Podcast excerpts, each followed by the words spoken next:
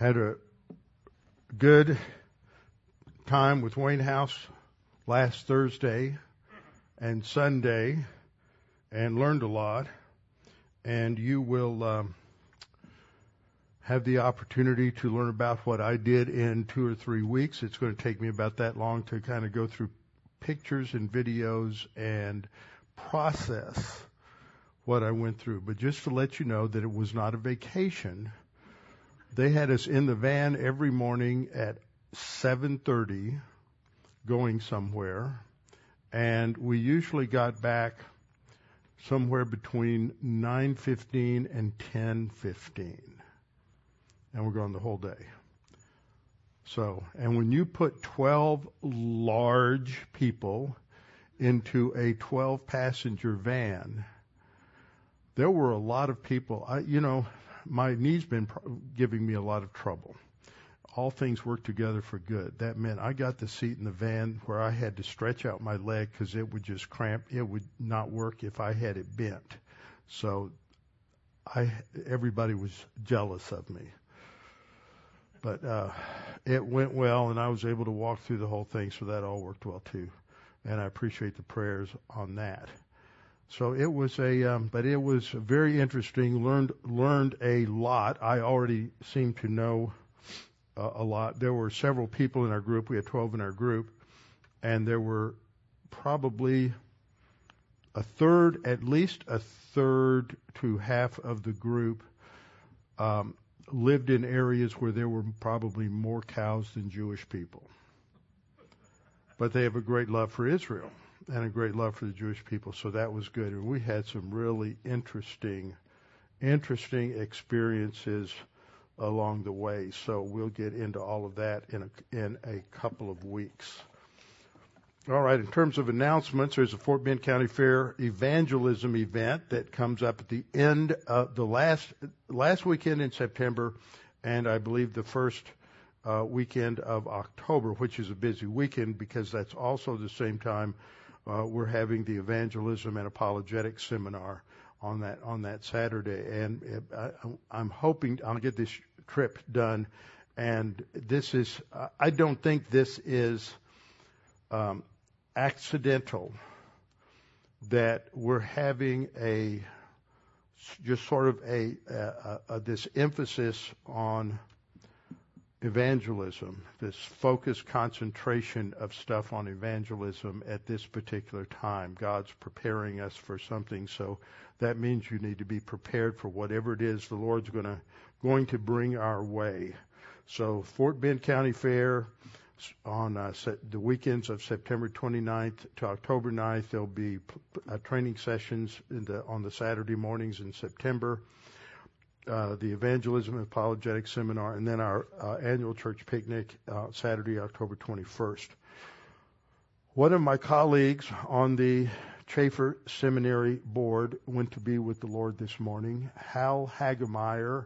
I have known Hal since I was in the first grade. Hal was a couple of years older than me. His younger brother Chuck was in my Sunday school class from the first grade on as we grew up at Berachah.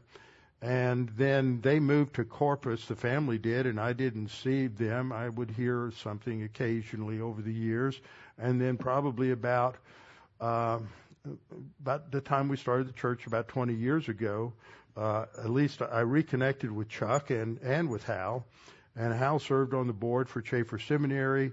He was the uh, song leader and a deacon at the National Capital Bible Church, where Dan Ingram is the pastor. And he just was a, a tremendous, a tremendous individual who served the Lord. His his his wife um, preceded him in her uh, trip to heaven about five years ago after suffering for many years with ALS. So they have two children. Uh, I know Jenny. I don't know this. I don't think I've ever met the son. I baptized Jenny Hagemeyer at Camp Arete 10 years ago. But um, so that is uh, just pray, pray for our board for Chafer because we're in a transition period due to just aging. And but we've got some great younger men who are in their mid 40s to mid 50s who are of a great age to serve the seminary for uh, quite a few years to come. So, but be in prayer for us as we uh, fill these uh, fill these slots. Uh, let's bow our heads and go to the Lord in prayer, please. We'll have a few moments of silent prayer first.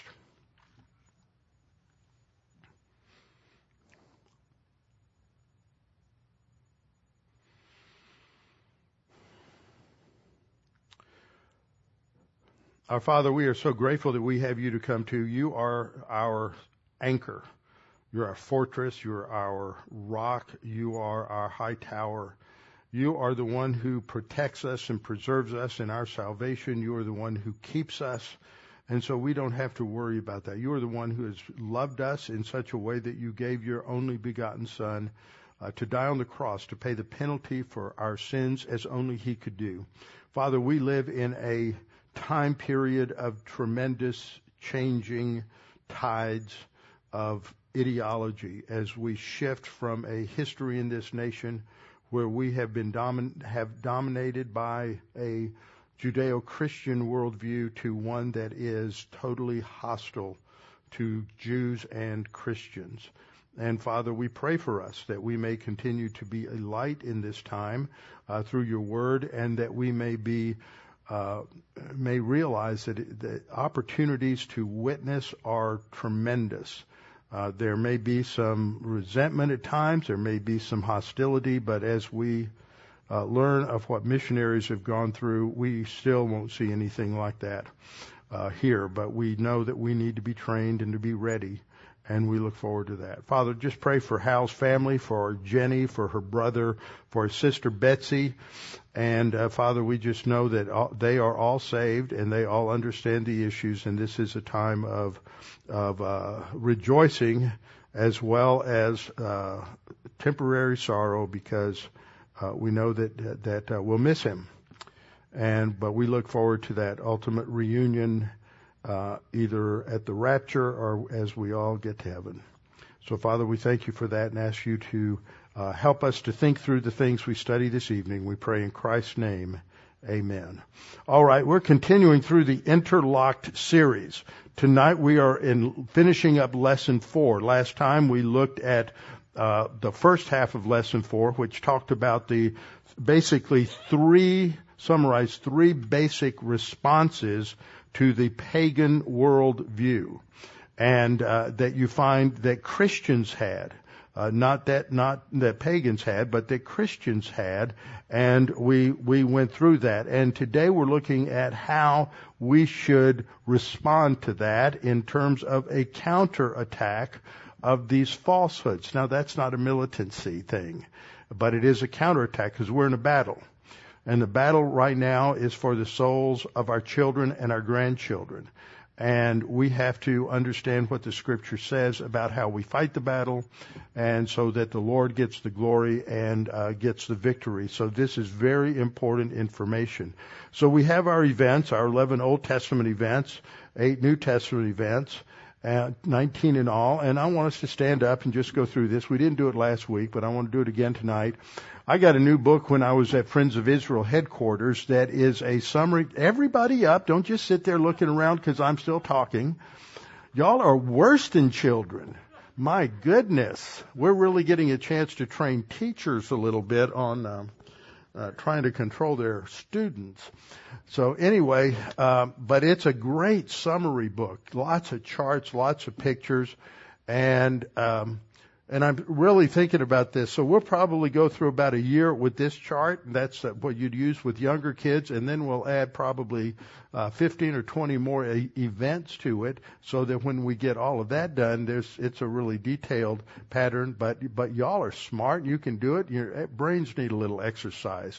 All right. So let's uh, let's work our way through this. We start off with creation, fall, flood, Tower of Babel call of Abraham. Then we have the Exodus and then the giving of the law with the Ten Commandments. Then we have the conquest of the promised land. And after that, we have the establishment of the kingdom. And then it divides into two So you had the northern and southern kingdom, and then God is going to take them out of the land, and after 70 years, he, there will be a partial return. So there is a land and a people for the Messiah to come to. So that's the Old Testament. Then we have the New Testament, which begins with the birth of the promised Messiah. He will die on the cross. He'll be buried and on the third day he rises from the dead, and then 10 days later, or 40 days later, ascends to heaven. From heaven he sent the Holy Spirit, and the church begins on the day of Pentecost. So you have the beginning of the church. The church ends when Christ returns at the rapture, and we meet him in the air. And then that is followed by seven years of tribulation. If you notice, I added this last week. We have the seven year tribulation. And then Jesus returns to the earth at the second coming, followed by the thousand year kingdom. And then there's the great white throne judgment for all unbelievers. Very good. Very good. You can pat yourself on the back and have a sit down. So what we've done so far, we've looked at lesson one, God's creation, the divine institutions. One of the primary things we learned there is the creator creature distinction, which is violated in chapter 3 of Genesis.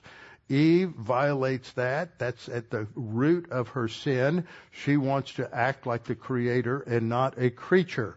And then the, that changes everything. God established three divine institutions. We saw personal responsibility or responsible choice and then marriage, and then family. That's instituted in perfection before sin comes along.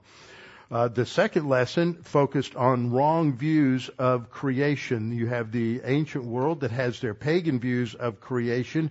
There's always an eternity of something. There's an eternity of matter, an eternity of gas, eternity of the of the of the of the ancient gods or something, and that there's always something there out of which the creation develops. And the term for this is continuity of being, which is very important. Really start, eh, eh, most people say it starts with Aristotle. I don't think, think it did. Because I think this, just in terms of Romans 1, you have the uh, creature wanting to worship the, uh, uh, the, the, the the creature, man, wanting to worship the creature rather than the creator, worship the creation rather than the creator. That's what the chain of being or continuity, continuity of being is all about. So that got a scientific facelift in the 1700s and 1800s, and um, and that's when we began to look at the the uh, onslaught of evolution, which is a philosophy. It is not and it's a philosophy and a religion. It is not science, as we saw. Science, by definition, is uh, working with observable, repeatable phenomena in order to develop an understanding of how things uh, how things work. You cannot observe or repeat in any laboratory or in in the world uh, anything in evolution. Lesson three looks at the, the fall, and the fall is uh, reverberates through everything, and it changes humanity, and we are now under the uh, curse of sin and judgment, which is so fundamental to understand this. This last week, as I went to the this Jewish encounter event, we had a talk with a rabbi for an hour and a half, which was fascinating. Now, he said almost the same thing in a talk to the encounter group back in July, but there he mentioned that he has a belief in reincarnation. But what he basically shows is that what the, the fundamental belief in in um, in Judaism is this idea called tikkun olam, which is from um, that's spelled T I K K U N, olam O L A M, and it is the idea that it's freely translated to repair the world. And bottom line was it's a form of postmillennialism. They're going to repair the world and make it better and better until it's welcoming to the Messiah. So it's sort of a post-millennialism. The Christian version is the Holy Spirit's going to make things better and better, uh, bring in the kingdom, and then then the King will come. Uh, but that that's it. There's no doctrine of total depravity. So if man isn't fallen, if he's not uh, constitutionally marred by sin and spiritually dead, then he's perfectible. And if human beings are perfectible, then society is perfectible. And that's what lies at the root of all utopianism. That's not for the, what you'll be teaching the 5 to 10 year old kids or the 10 to 12 year old kids, but that's what the teachers need to understand. So les- that lesson looked at how sin impacted uh, the divine institutions after the fall. Uh, this lesson looks at the three responses Christians had to this onslaught of evolution, and we looked at that last, last time. Now, the big issue is understanding worldview. It's how people think. It's how people think. I remember coming across this concept studying totalitarianism, the history of totalitarianism in college, and also the history of of the German Reichs and the uh, onslaught of Nazism as I studied about World War II. And the German word is Welt, which means world, Anschauung, and which has to do with vision. And I've read that word on every page 10 or 12 times on a book this thick, so it got drilled into me. A lot of people don't ever hear that word. They don't think that they have a worldview, but everybody looks at the world and they process the events in their life through some sort of grid. Now, you can either have a, a biblical grid, which we refer to as a Judeo Christian worldview, or you can have a non biblical grid, which is just generally speaking a pagan worldview or human viewpoint, but it has very many different ma- uh, facets or manifestations. But at its root is a denial of the creator creature distinction and uh, in support, there's always, in one way or another, this continuity of being lies at the heart of it. Second, because there's no infinite, eternal, personal, sovereign God that's impersonal fate and chance rules, so everything is just ordered by some impersonal uh, fate or luck. And the ultimate authority in the pagan worldview is self. It's all about me. So that's it, and it's and that's been institutionalized right now because of the influence of of Freud and psychology and a number of other factors over the last hundred years. So we saw this comparison last week between the uh, high school age interlocked curriculum and the children's. Now, the children's really focused on, there's a lot of good activities to do there teaching kids how do you know what is true and what is false. And it all, and it reinforces, it's the authority of God's Word, the authority of God's Word. So that's an outstanding lesson uh, to go through with, with, with kids. And that God always tells the truth, and Satan is the is a liar, and that's what this what the scriptures teach.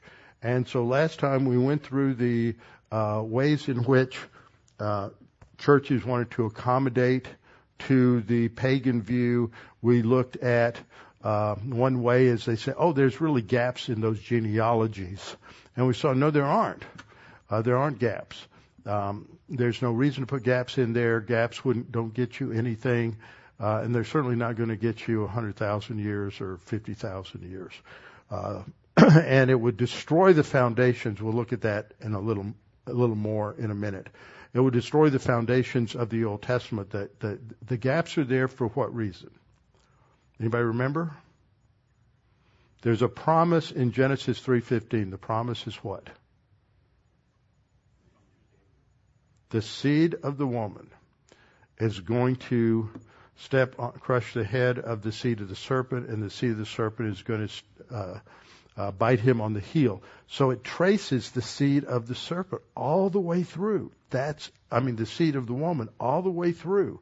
So that's what those genealogies are to show, is so you can trace the parentage of Jesus, his fa- his family tree. Then there's the old age gap view. I believe in a new uh, new uh, or young Earth gap view.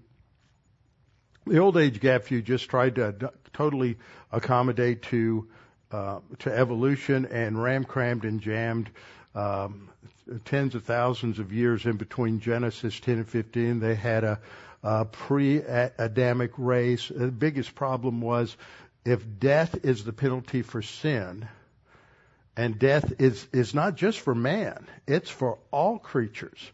Uh, then, then, uh, and if you had uh, all these fossils, as they they put all the fossils and dinosaurs before that. If death is the consequence and penalty of sin, you can't have anything die before Genesis uh, Genesis three, and that's that's the biggest theological problem with it. But there's many other problems with it. And then there was the third, which was the day age, the day age view. So we looked at the problems with that, which is what I just mentioned, the problem of death before the fall. And then the Old Testament, when it reflects back on the creation event, for example, in Exodus 20, in the Ten Commandments, the law for the Sabbath, for in six days you shall work and rest on the seventh. For this is how God did it. God worked six days and rested on the seventh. And if those days are not literal, consecutive, 24 hour days, then you don't have to, they didn't have to observe the Sabbath and the Sabbath would become meaningless. Then we saw that uh, the New Testament also took the creation account literally with Luke and his genealogy for Jesus. Uh, accepts that as literal and true, and then Jesus and his affirmation in uh, Matthew 19 that God uh, made man male and female and the, created them in the image of God. And then in Genesis chapter 2 said that the two shall become one flesh. And so he took that as literal historical individuals. So if you reject that, that you reject Genesis 1 and 2 as literal, then you have to reject Jesus and then you just have, might as well throw your Bible away. Paul Paul tells us the it's the only one time I know for sure that he uses the word allegory, and he uses it to make a make a theological point, and he tells us so. So we looked at all those, and that the Bible took those Old Testament genealogies uh, seriously. So the basic problem is treating science and the Bible as if they are equally valid. So what we're going to look at tonight is counterattacking the falsehoods. How do we decide who's who's right? So I'm going to since we went through this, this is the main issue. It's an issue of epistemology. That was the big blast of enlightenment that I received in my first year in seminary. That the biggest problem people have is how they know what they know. How do you know truth? That is the problem. That's the problem with charismatics. That's the problem with all kinds of cults. That's the problem with the pagan worldview. It's how do you know truth? Or is there truth? This is the big issue. So the Bible says God created the world and uh, the education system and the uh, scientific community says no, that's that's wrong. Uh, doesn't that sound like somebody else? God said, "Don't eat from the fruit of the tree of the knowledge of good and evil," and Satan said, "No, that's wrong. You won't die." That's the issue. That is the fundamental issue in life. It's the issue of authority. And who el- where else do we first first see the problem of authority? Isaiah 14 and Ezekiel 28 when Satan fell. He disobeyed God. He wanted to be like God. So that's the issue. It's authority. That's why God always seems to emphasize authority and humility all the way all the way through the scriptures. So when the evolutionary theories began to develop and then when Darwin came out with uh, Origin of Species, you had three responses that we're going to look at. Surrender the truth, accommodate and reinterpret the truth, and counterattack so in the first one, science just takes over. Everything has to be interpreted on the basis of science. Fundamentally, that means we interpret the Bible on the basis of limited human experience. The second is uh, science is equal in authority to the Bible, but no two things are equal. One always seeks to rule the other, and so science eats up the Bible. And then third, uh, we are to counterattack. We'll explain that tonight. So in the surrender to the truth, basically this is what happened. Science is better than the Bible, so we must understand the world only through science and only through the natural elements and forces. And so it's basically a surrender to science, and the result of that was religious liberalism. Unitarianism, uh, unity churches, ecumenicalism, everything just falls apart. You no longer have a basis for to answer the questions of why. Why are we here? Why is it important? So we surrender the truth. That's the first option. And then we have the second, which is to accommodate to evolution. Try to figure out some way to to merge it, but by doing that, you're always going to have to deny a literal historical interpretation of Scripture, and the result is that that um, I don't know. We got a new headgear here, and it's bothering me. Um, that's it. You just accommodate. You try to mix it all together. The basic assumption in both of the first two is that science is never wrong. Some of the Bible contradicts, and then that leads to some of the Bible then contradicts science. As a result of that, then we've misunderstood the Bible. Why couldn't we have misunderstood science? But, you know, the heart is deceitful and wicked above all things, so we just naturally go to, oh, well, the Bible must be wrong. Then I, why? Then I can do whatever I want to. If the Bible's not right, then I can do whatever I want to. So we reinterpret the Bible. It's not science. Uh, it's uh, it can't be tested. The hypotheses can't be tested. There's no experiments that are possible, and you can't verify any conclusions. So we went through various things with the, I've already mentioned them, the, the trying to add numbers to the genealogy, which doesn't work. Uh, the old Earth gap view, that doesn't work. Um, and then uh, the reinterpretation of the word days to mean tens of thousands of years. Uh, one big problem with that is if if Adam is created on day six, then let's say it's 20,000 years before you have Genesis 3. And then when you add up his his age in Genesis uh, Genesis 5, he's not he can't be 930 years old. And the text is very clear. What's really interesting is that there is a um, a very well respected uh, and many of us in our camp, because he's he's mostly dispensational, he's pre-trib. Uh, he spoke at uh, Chafer, I mean at, at um, pre-trib two or three years ago. Walt Kaiser, respect him greatly for many of the things that he's done, but I found out that one of our guys on this trip told me that uh, he has a view. We found out on this trip how he got it because this is it comes out of a Jewish view that the first three days weren't 24 hours, but the next three were 24 hours. I'd never heard that before. Just see, so much to learn in this world, and we have so little time. So the day age view is the other view, and those are the dominant views. There's others, but we won't get into those uh, with this with this summary. So all of them surrender to the church. So you have the problems of death before the fall, uh, the problems with Old Testament taking the creation account literally, as well as the New Testament. I'm going to skip through these so we can get into the new stuff. We finished up last time with the problem of treating science in the Bible as equally valid. There's a truth claim, and that truth claim is saying that what science comes up with is equally authoritative as what the Bible says. So, or, or it claims to be equally authoritative and equally true as what the Bible says.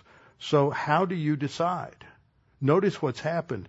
That puts you in the same position of Eve, of deciding who's right. And so it throws back on you as an individual saying, well, I just have finite knowledge, so I need to determine whether God's right or science is right. And you're already in trouble once you do that. So by putting God's word at the same level of importance as as Eve put Satan's word. It's it's the basic problem. We have to start with the word of God is true. The word of God is what it says it is.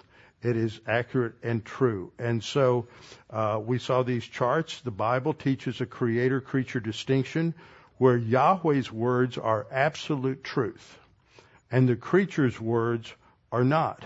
Satan's words do not have the same authority as God's words. the scientist does not have the same authority as God. And the scientists who work for uh, various uh, medical associations related to how they're going to handle COVID uh, certainly don't know. They have such limited knowledge, and then on top of that, there, there's a political control factor. And so there's not anything that comes out about this that I believe anybody can can honestly uh, deal with or understand. So we need to be very cautious about the, any more mask mandates or anything else that comes down uh, from the government. And I know some people don't agree with me, and that's just too bad. Um, biblical creation teaches that creator has a level of authority that is over the, create, the creation and that he defines the creation. We don't define the creation apart from the creator. In the Garden of Eden, who defines what trees you can eat and what trees you can't? God. When man decided that he could make that decision apart from God, what happened? It caused all the problems that we see. Now, the Bible is the truth. In our study in Ephesians, we've seen that it, uh, that Paul talks about we have put off the lie, and that we are to uh, communicate on the basis of the truth with our neighbor. That's loving our neighbor as ourselves. Peter puts it this way. In 1 Peter 1:12 he says, "Therefore I will not neglect to remind you constantly about these things even though you have known them and have been made stable by means of the truth that you now have. So, or this present truth. So, so it's the truth that gives us stability. He goes on to talk about this in uh, verses, verses 16 and following. He says, For we, referring to the apostles, we did not follow clever myths when we made known to you the power and the coming of our Lord Jesus Christ. We didn't make it up. This isn't some fable. He says, um, but we were eyewitnesses of the majestic glory. Notice that he's, but he's not ultimately going to base it on experience of being an eyewitness. Look at verse 17. He says, For he, referring to Jesus, received from God the Father honor and glory when such a voice came to him from the majestic glory, saying, This is my beloved Son, in whom I am well pleased. Now, when did when did that when did the Father say that?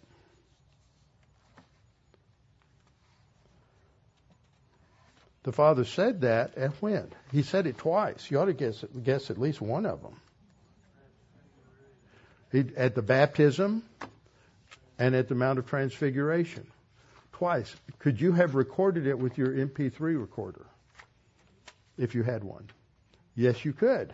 It was audible. It was everybody heard it.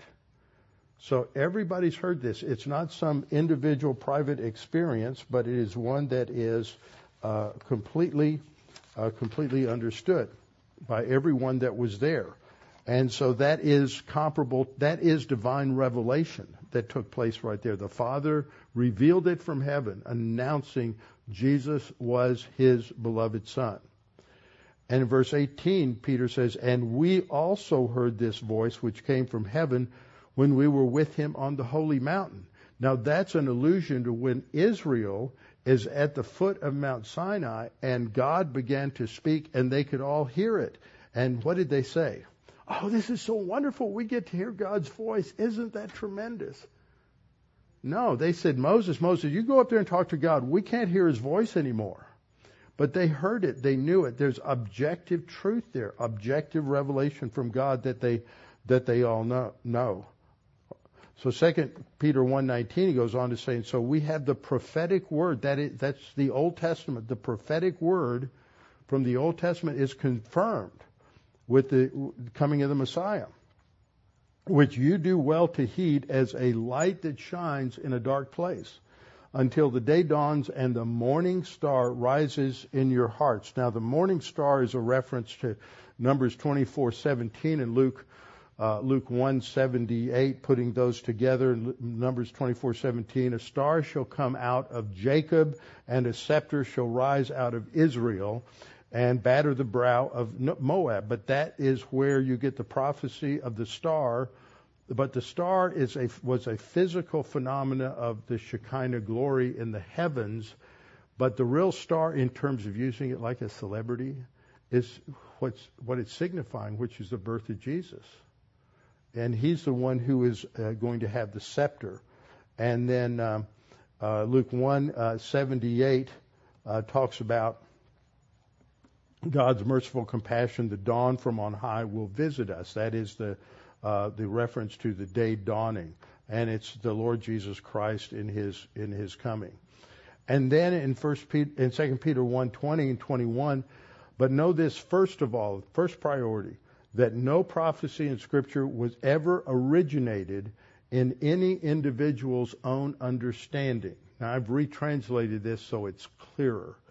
Um, it, never originated in any individual's own understanding. It wasn't part of the private interpretation, is how it's translated. And what that means is the prophets weren't making this up as they went along. And he goes on to explain that for no prophecy uh, was ever originated or was carried along. That's the core meaning of the word that's used there, which is repeated when it's talked about the Holy Spirit. So that's why I used it twice. For no prophecy was ever, originate, uh, ever originated or was carried along from human explanation or interpretation, but men spoke from God when they were carried along by the Holy Spirit. So this is where we ha- we have to start with. We may not understand how it happened. We may not understand all the details, but we need to understand that this claim it speaks from God. So how do we counterattack the falsehoods? Now, why should we counterattack? What's that all about? A counterattack has to be under, understood in terms of how the Bible teaches spiritual warfare. Spiritual warfare isn't something that is external to us. It is what takes place between your ears. Spiritual warfare has to do with what's between your ears. We'll look at verses on that in just a minute. And so that will help us understand just exactly what it means by uh, counterattacking. What are we counterattacking? So we'll begin in 2 Corinthians 10, 4 through 6. In 2 Corinthians 10, 4 through 6, we read, For the weapons of our warfare are not carnal. That's just old, old English for fleshly, that is, its human viewpoint. It comes from the sin nature. Our weapons of our warfare are not carnal, but mighty in God for pulling down strongholds. Mighty for, in God for pulling down strongholds. Well, where are those strongholds? Are they outside of us or inside of us? Verse 5 casting down in other words, tearing apart arguments and every high thing that exalts itself against the knowledge of God. It's tearing apart an argument. Can you listen to somebody, identify their core problem, and tear apart their argument? Can, many of us can sit there and go, I know they're wrong. I just can't pinpoint it. So we had a great example when I was in New York last week. We visited a we visited the Lubavitcher synagogue, the, the core mothership of the whole Chabad movement. And I don't know how much you know about it. Some of you have been to Israel, you know a little bit about it, but there was a rabbi. Uh, it's named Lubavitcher because it comes from a town of that name, Lubavitch in Poland. And so they had a, a um, they had a rabbi in the who died in the 90s. His name was uh, Menachem Mendel Schneerson, and he's what they call a rebbe. Okay, a rabbi is like the pastor of a local church. A rebbe, rebbe would be somebody who started a movement, like Martin Luther would have been a rebbe, or John Calvin would have been a rebbe, somebody, somebody like that. So they they thought he's the he is the the Messiah. And so one of their very top rabbis, who is a um, uh, who's a YouTube star, you know, he's got the long white beard and wears the black hat and everything. Came in and he spoke with us for an hour and a half Usually he would only talk to these groups for an hour, but we were pastors, so he went on for an talked for an hour, uh, an hour and a half, and I kept sitting there and I had to think. There's a, a certain amount that he's saying that is true. How do you take it apart? You have to think about that.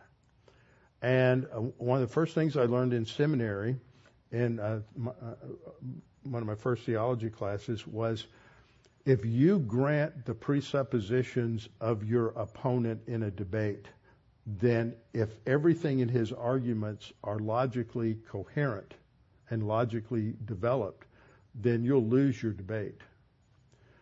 You have to go for the presupposition. And what was his presupposition?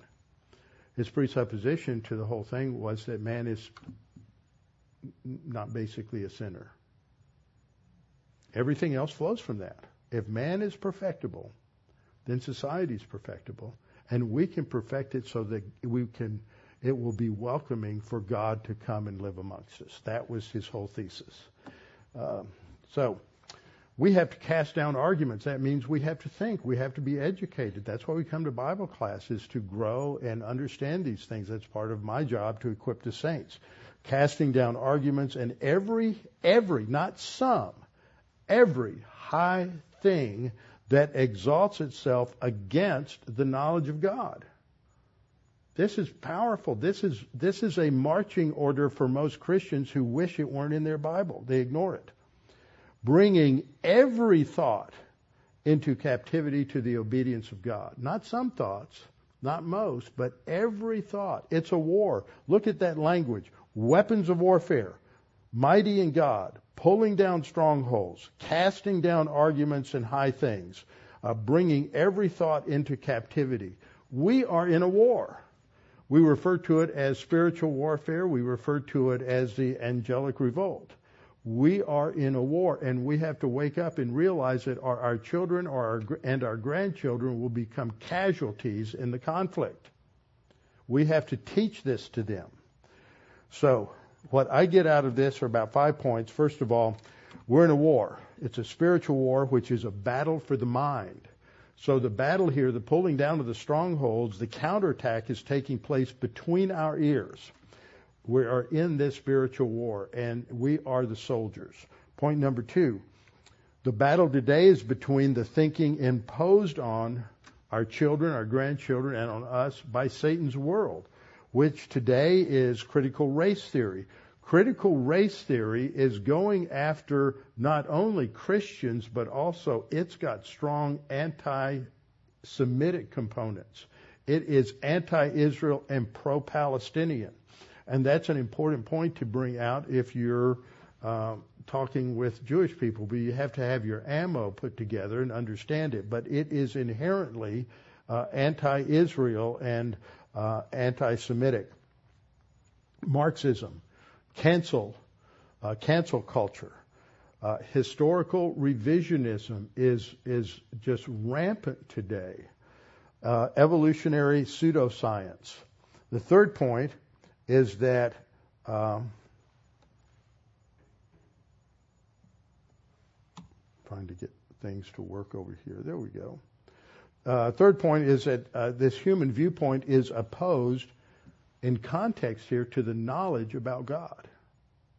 So that's the conflict.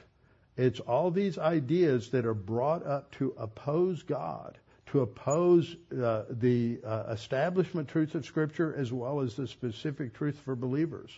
And that's the battle. Uh, so we have to arm our children. We have to teach them and equip them and train them because they, this, you know, evolutionary thought, environmentalist thought, the fruits of critical race theory, nobody will ever uh, utter the word critical race theory. So you've heard a lot of teachers and, and administrators come, we don't teach critical race theory. What they're saying is we don't go into the classroom and give them a lecture on critical race theory. But what they're doing comes out of it's the byproduct of their, uh, their, their accepting the assumptions of critical race theory. So the fourth point is that we need to capture, take captive these pagan thoughts that are even within our own head. We have to be able to identify them and lock them away into prison. No, I don't have these on slides. I have them on my notes. Okay. They will be in the transcript. And then the fifth point is, you see, you've forgotten how to sit and take notes just by listening. Fifth point is, so we can be obedient to God. That's the focal point here, and being ready to punish all disobedience when your obedience is fulfilled. So that's the fo- the end result is application and obedience. Romans 12:2, a verse we've gone over many many times. Don't be conformed to this world or pressed into the world's mode, but be transformed by the renovation of your thinking. It's thinking, people. It is thinking. It's not coming to church and emoting. That's liberalism. That's just exactly what Satan wants you to do, is come to church and emote. So he leaves those churches alone. Be transformed by the renewing of your mind that you may demonstrate what, that God's will is good and complete and acceptable. So here's the issue.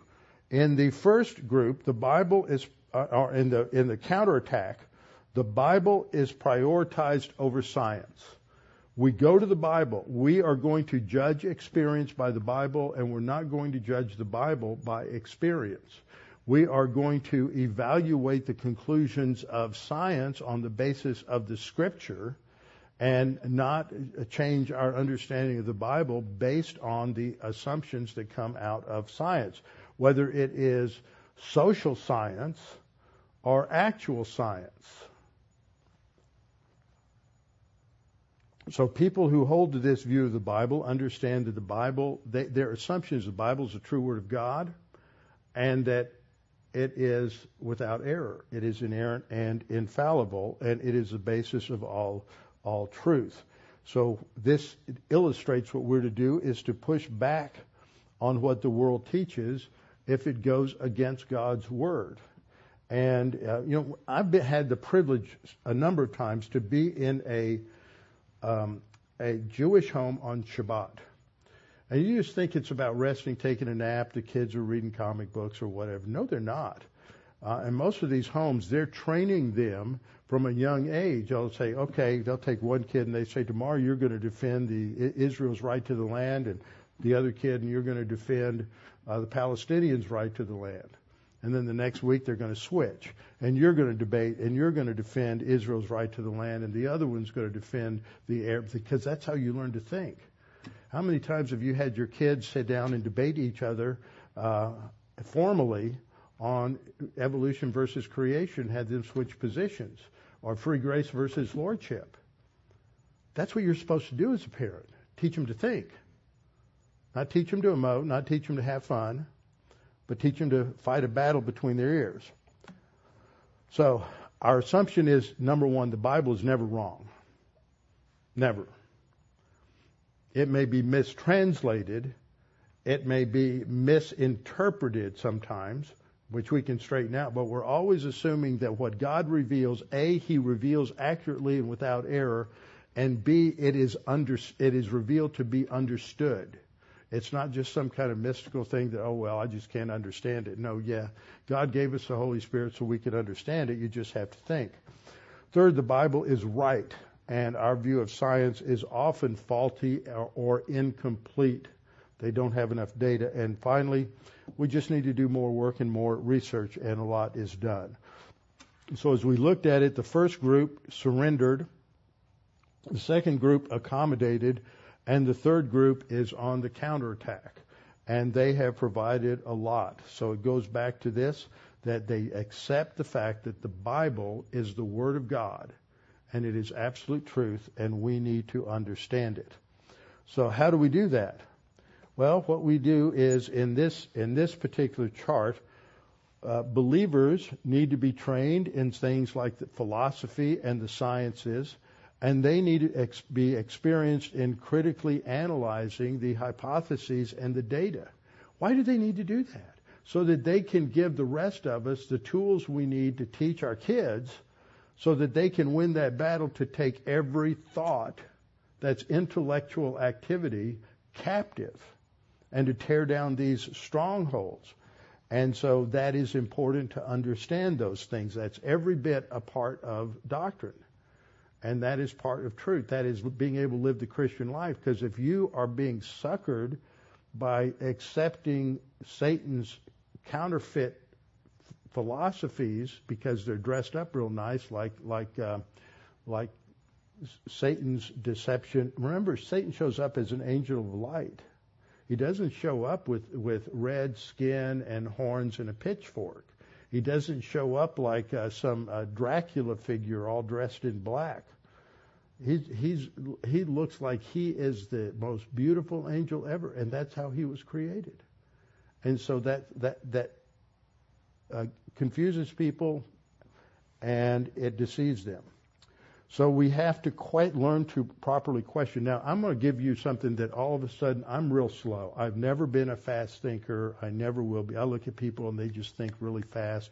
It takes me a long time to think through stuff. But I know that in the schools, it, in elementary schools all the way up, a big thing in curriculum is that they're teaching critical thinking. But to teach critical thinking, you have to have a position of absolute truth from which you can evaluate things. And that's not what they're doing. I think that the, when they use the word critical, that is the Trojan horse of critical, critical theory. Critical race theory is just a subset of what is called critical theory. And from what I'm reading now, all of a sudden everything started to make sense that that's, that's what's happening. Because w- when you teach these kids critical critical thinking skills, that's not what uh, that's not the critical thinking skills that I use, which is bringing all the categories of systematic theology and all the exegetical conclusions of Scripture to bear on what somebody is saying. So we have to push back on what the world teaches. We are not to be conformed to the thinking of the world, and we're to trust in God's Word. We're to be transformed by the renewing of our mind. And here are some uh, sources that you can go to, and Barb will put these on the uh, in the little uh, description of the lesson so people can find them. Some of these are at the you can go to a page on the Dean Bible Ministries website where we have other ministries, and some of these are, are there.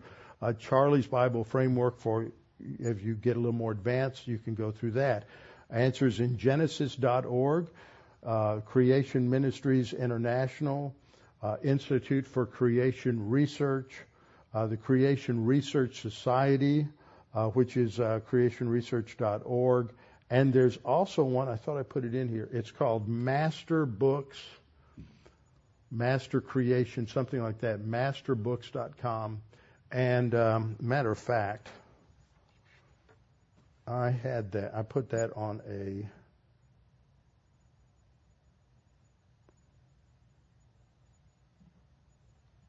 on a website. I wanted to show you this. So we will, there it is. It was.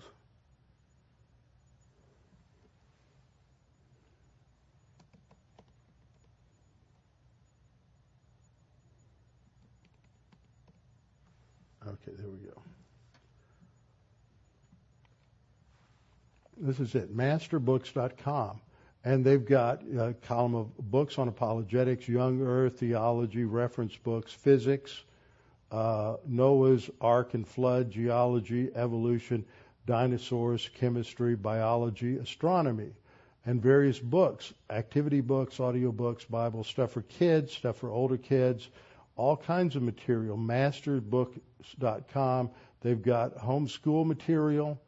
They've got uh, all kinds of stuff for kids broken down by ages.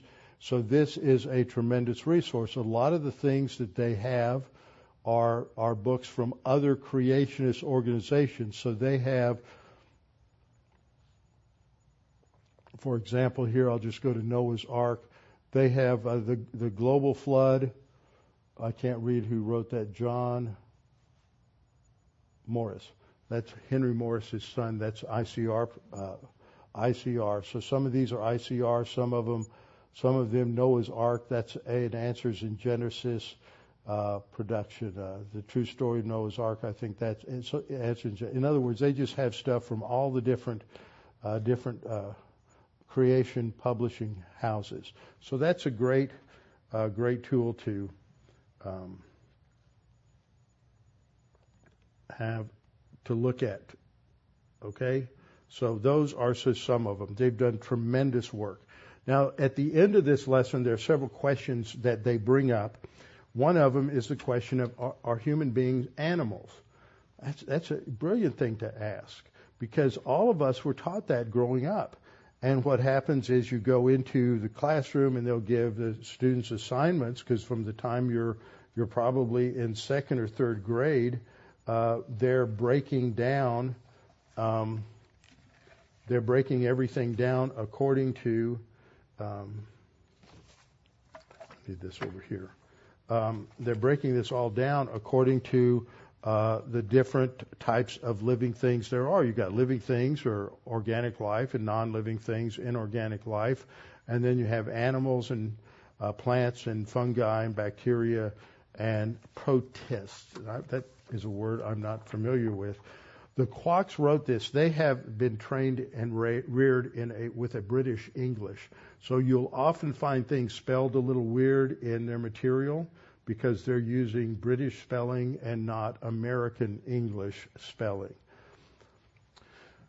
But man is not an animal. We're very different. We're different from the angels. We're made in the image of God, and we are unique, and we're not like anything else in God's creation.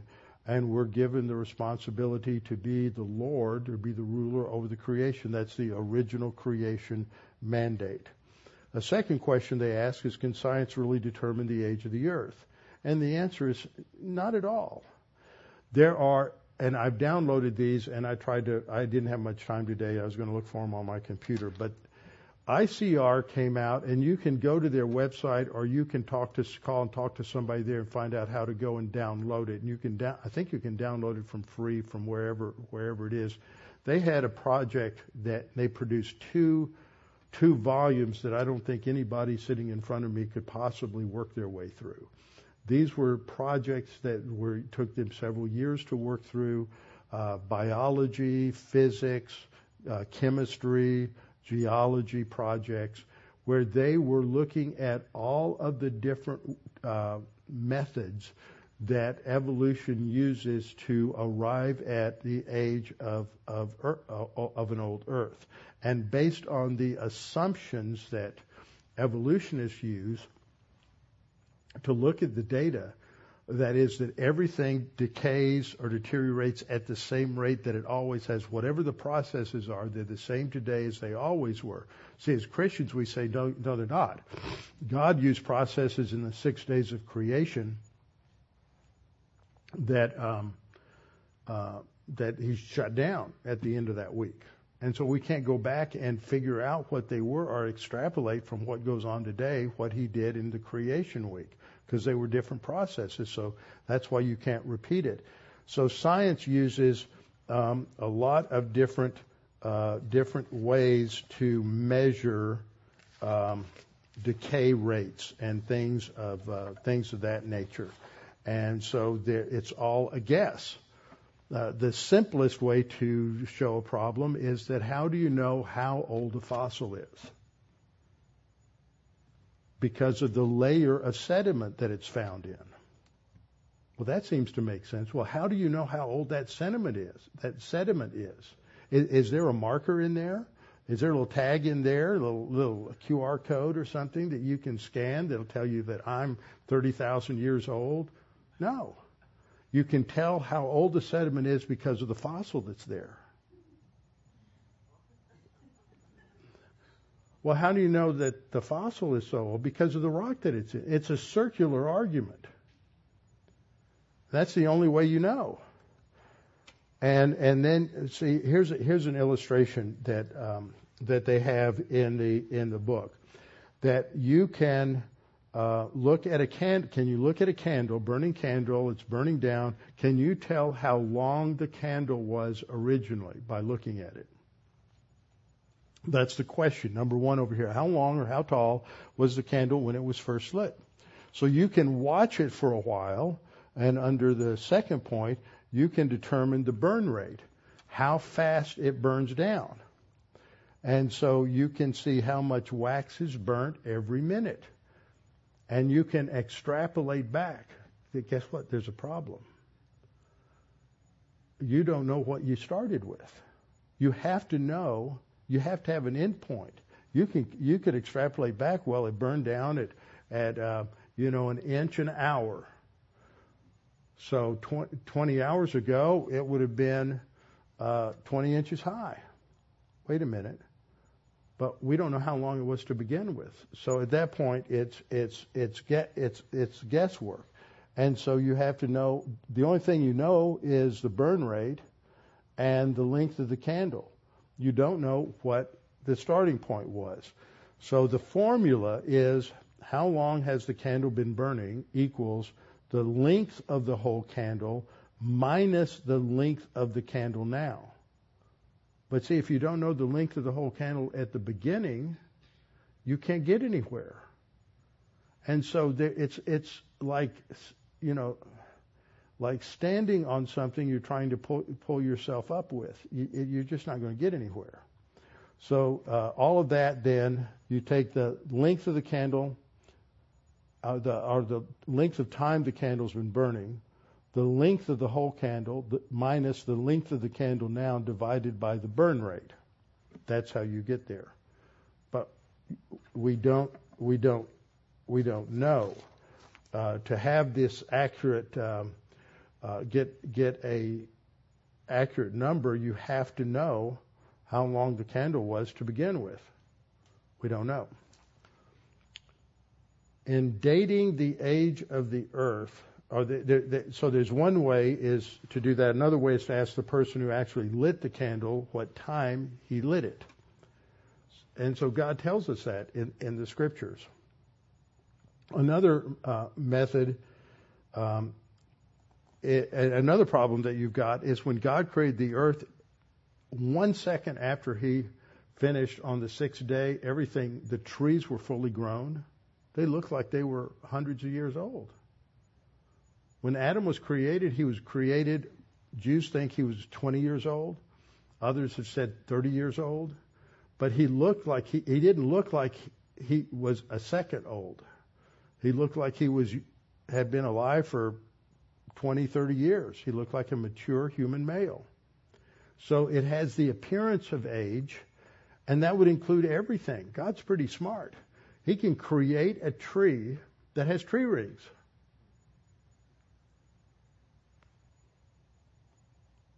So you get a problem. So Job runs up against this in Job 1, 38, 1 to 7. Then the Lord answered Job out of the whirlwind and said, Who is this who darkens counsel by words without knowledge? So God is asking all these rhetorical questions of Job. What do you know? Were you there when I created everything? Were you there when, um, uh, were you there when, I, verse 4, when I laid the foundations of the earth? Tell me if you have understanding. Uh, who determined its measurements? Surely you know who stretched the line upon it, who who laid it out, who who measured everything, who created all of the chemicals and how they would all interface with each other. Uh, what's it what's its foundation like? If you look at the Earth, if you look at any of these pictures that the astronauts have taken of the Earth, it's hanging out there in midair. What's holding it in place? The power of God. It's it's the Lord Jesus Christ. But you can't measure that. You can't recreate that in a laboratory. And the bottom line is when the morning stars sang together and all the sons of God shouted for joy. Now, one of the things I've sort of skipped over because we've gotten out of time and I'm trying to keep to a schedule, but sometimes we run out of time, is the relationship of human history to the angelic revolt. And the angelic revolt, and that's got to be taught to the kids that that Satan falls and it's mirrored in what God does with humanity. That when God created Adam and Eve, he gave them responsible choice just like he had given the angels. And so it is demonstrating something. And you've heard different people speculate that Satan asks a question something like, well, how could a just God and a loving God send his creatures to eternity in the lake of fire? I think that's part of the question. I think another part of the question is that it doesn't seem just that you would have such an extreme penalty for simply eating a piece of fruit. eternity in fiery, burning torment. But what God is showing is that any act, no matter how apparently small or inconsequential, that is an act of disobedience to God, has consequences far beyond anything that we could possibly imagine at the time. And so we look around us. We see economic chaos. We see wars. We see disease. We see pandemics. We see governments. We see politicians. Uh, the curse of the earth is human viewpoint politicians. We see many different things. It's all the result of eating a piece of fruit that God said, don't eat it.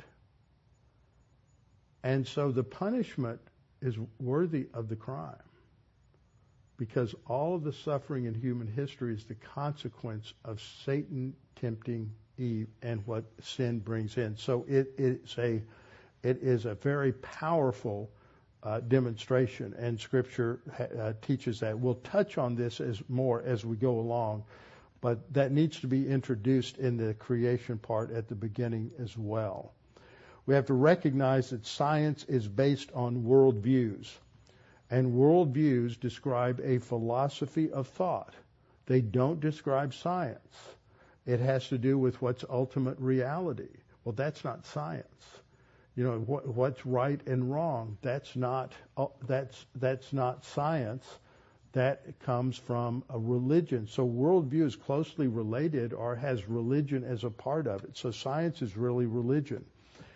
If you look at the comp- contrast between a bi- biblical creator-creature distinction and the pagan worldview, in the biblical view, the creator sustains everything but the pagan worldview denies a creator who can sustain anything. That's a head on collision. And at the creaturely level, see, the first level is deals with the creator. The second level, the, the creature or the creation, uh, their view is that the creation sustains itself naturally. How does that happen? So, a, a great assignment to give kids is to research the kind of chemicals that are produced by a, a volcano that are thrown into the atmosphere in any given day or month or year and compare that to the so-called uh, uh, problems that, that the Industrial Revolution has caused. In the pagan view, good and evil are forever. They're normal. It's normal.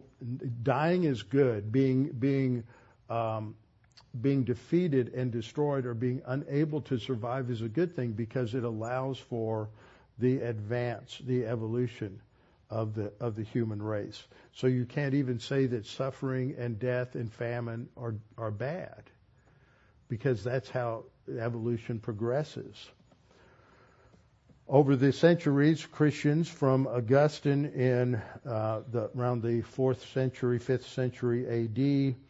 Um, through Martin Luther, John Calvin, John Wesley, uh, the founders of modern science all believed in a young earth.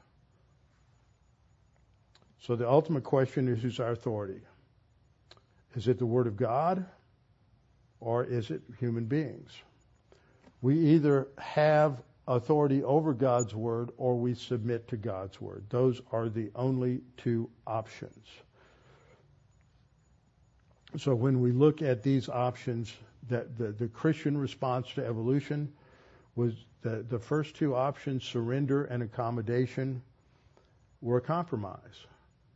And when you're compromising with God, you're destroying truth. So the only thing is to counter attack the falsehoods, which is what Scripture tells us in 2 Corinthians 10, that we are to take every thought captive for Christ.